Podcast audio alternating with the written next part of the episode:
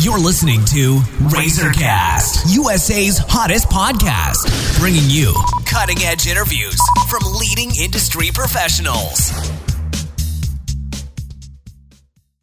Hello, everyone. This is Liz Harvey coming to you from our studios in New York City, where we are dedicated to bringing you top quality advice from many of the leading expert professionals across the U.S. In today's episode, we are speaking with chiropractor Dr. Greg Rubenstein. Dr. Rubenstein is the founder of 57th Street Chiropractic, located in the heart of Midtown Manhattan, where he has been practicing since 1993. He specializes in pediatric and family care, and Dr. Rubenstein is a long-standing member of the International Chiropractic Pediatric Association. He has been serving as an executive officer for the New York Chiropractic Council. For his hard work and dedication, he was selected as the recipient of the Beacon Award, which is the highest award given by the New York Chiropractic Council, also known as the Chiropractor of the Year for New York State. He also serves as a board member of Fresh, Friends of Fresh and Green Academy, a nonprofit organization that does extensive charity work in education in Ethiopia. Dr. Rubenstein is widely considered to be one of the top chiropractors in the U.S. and is also a contributing member of our national network of industry professionals. And today we're going to talk about a very important topic the importance of flexibility as we age. Hi, Dr. Rubenstein. How are you today? I'm doing great, Liz. Thanks for having me on again. It's wonderful to speak with you today. Well, thanks for joining me. So, as we age, we are not as flexible as when we were younger. So, why is that? Well, there can be several reasons um, that one loses flexibility as we age. Um, one is actually a genuine loss of flexibility in the tissues, and um, as we get older, we all have a tendency to pull more muscles or tear more muscles when exercising and being a, a weekend warrior.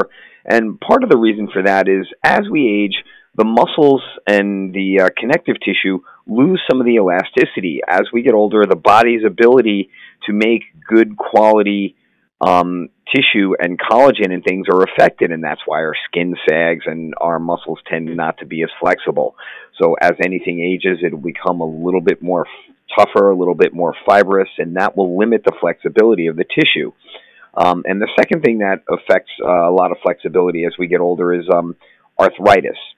So, when we use our joints, um, stress, tension, poor posture, accidents, falls can cause them to misalign. And if you keep using the joints and they're not lined up ideally, you'll start to see degenerative changes in pain. And then the joints physically can't move completely through their range of motion. And that will limit the amount of flexibility as well. So there's an elasticity component of the tissue and then the actual flexibility of the joints, which actually do the moving, are two of the main things that we'll see that'll limit flexibility as we age.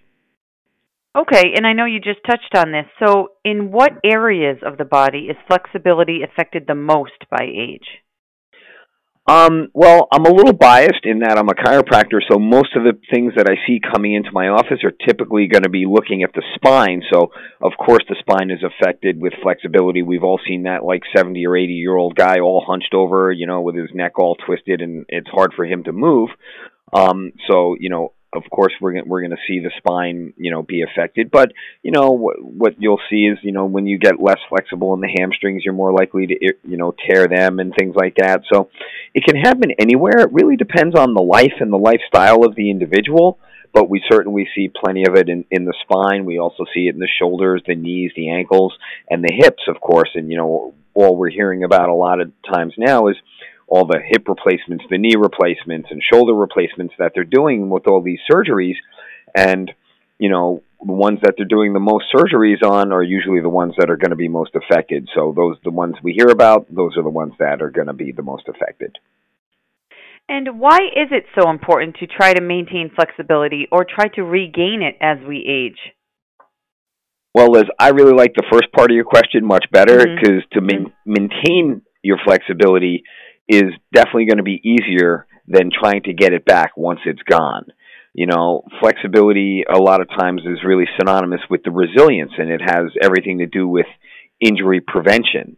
And that's really why it's so important. Anything that's rigid um, is going to tear or break easily if it's not flexible, and that you know works with anything. So if it's not flexible, it's going to be more likely to break or, or get injured. Um, same thing with the joints that we spoke about before. Once a, a joint has arthritic change, it's very hard to get it to move back to the time and place that it was once healthy right? Just like if a cavity occurs, you can't go back to a time where there was no cavity in the tooth. We can't go backwards. The best we can do is stop it from progressing, getting worse, and doing the work and keeping the alignment ideal, which will slow down any type of degenerative change and keep the joints more flexible. So maintaining it is way more important. I mean, once it's gone, yeah, you can start to stretch and you can see a chiropractor can do all those things, but I'd always want to be on the front side of it. Prevention is key rather than waiting until you have a problem. And, you know, like I always say, that's what we do with um, you know, our mouth and our teeth. We brush and floss. We don't wait till we get a cavity and then start to do those things. We don't wait till a cavity and then say, now I need to go to a dentist. If you just take care of your teeth a little bit at a time throughout the course of your lifetime, they're going to last forever the spine's made of the same stuff, degenerates in a similar fashion, and it's extremely important to care for your spine throughout the course of your lifetime. And now, can chiropractic care help improve our flexibility? Absolutely. You know, I've kind of touched on it before where, um, you know, improving the mechanics and the alignment of the joints will help them move through their full range of motion and, you know, keep the body, you know, healthier. Um, by increasing flexibility, also it'll allow your body to heal faster because you're going to move you know greater through the range of motion if something's starting to heal and you don't have a full range of motion sometimes some of that you know less elastic tissue will limit the motion of a, of a joint um, after a shoulder is injured. Sometimes you'll get less motion. So it is super important to you know work on improving that flexibility whether it be through chiropractic or physical therapy depending on what structures are involved. Of course, chiropractic is going to focus more on the joints and the mechanics of the spine. But if I had a shoulder injury or a knee injury, um, you know, if I wasn't seeing a chiropractor, I'd check out a physical therapist because they can take you through exercises to restore flexibility and the health of the joints as well. And lastly, what are some easy things people can do to maintain flexibility on a daily basis? Well, easy is also a relative term. If I'm a 90 year old guy and I've never really exercised much, it might right. not be easy. But the rules kind of apply to everyone. You know, you need to to either move it or lose it, right? So mm-hmm. stretching is is an important part of it. You know, people doing yoga, um, you know, Pilates, any type of movement is going to be good because if you stop moving a joint, then it'll degenerate faster um, we all seen like an aging parent or an adult once they start to get a lot of pain um, they move less and then the arthritis and, and those things really start to take on um, a much faster progression. So it's important. And you know you got to stay active but it really has to be compelling stuff. Some people don't like to exercise. Some people don't like to do yoga.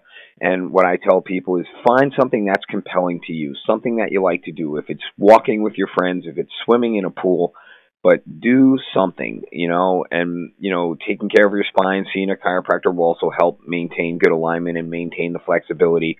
But that's only one piece of the puzzle.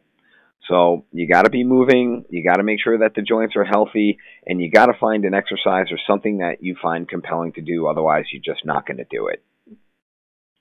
Okay. Well, thank you, Dr. Rubenstein. We know you're busy, so I want to thank you for your time and your help today. It's my honor to be here with you guys.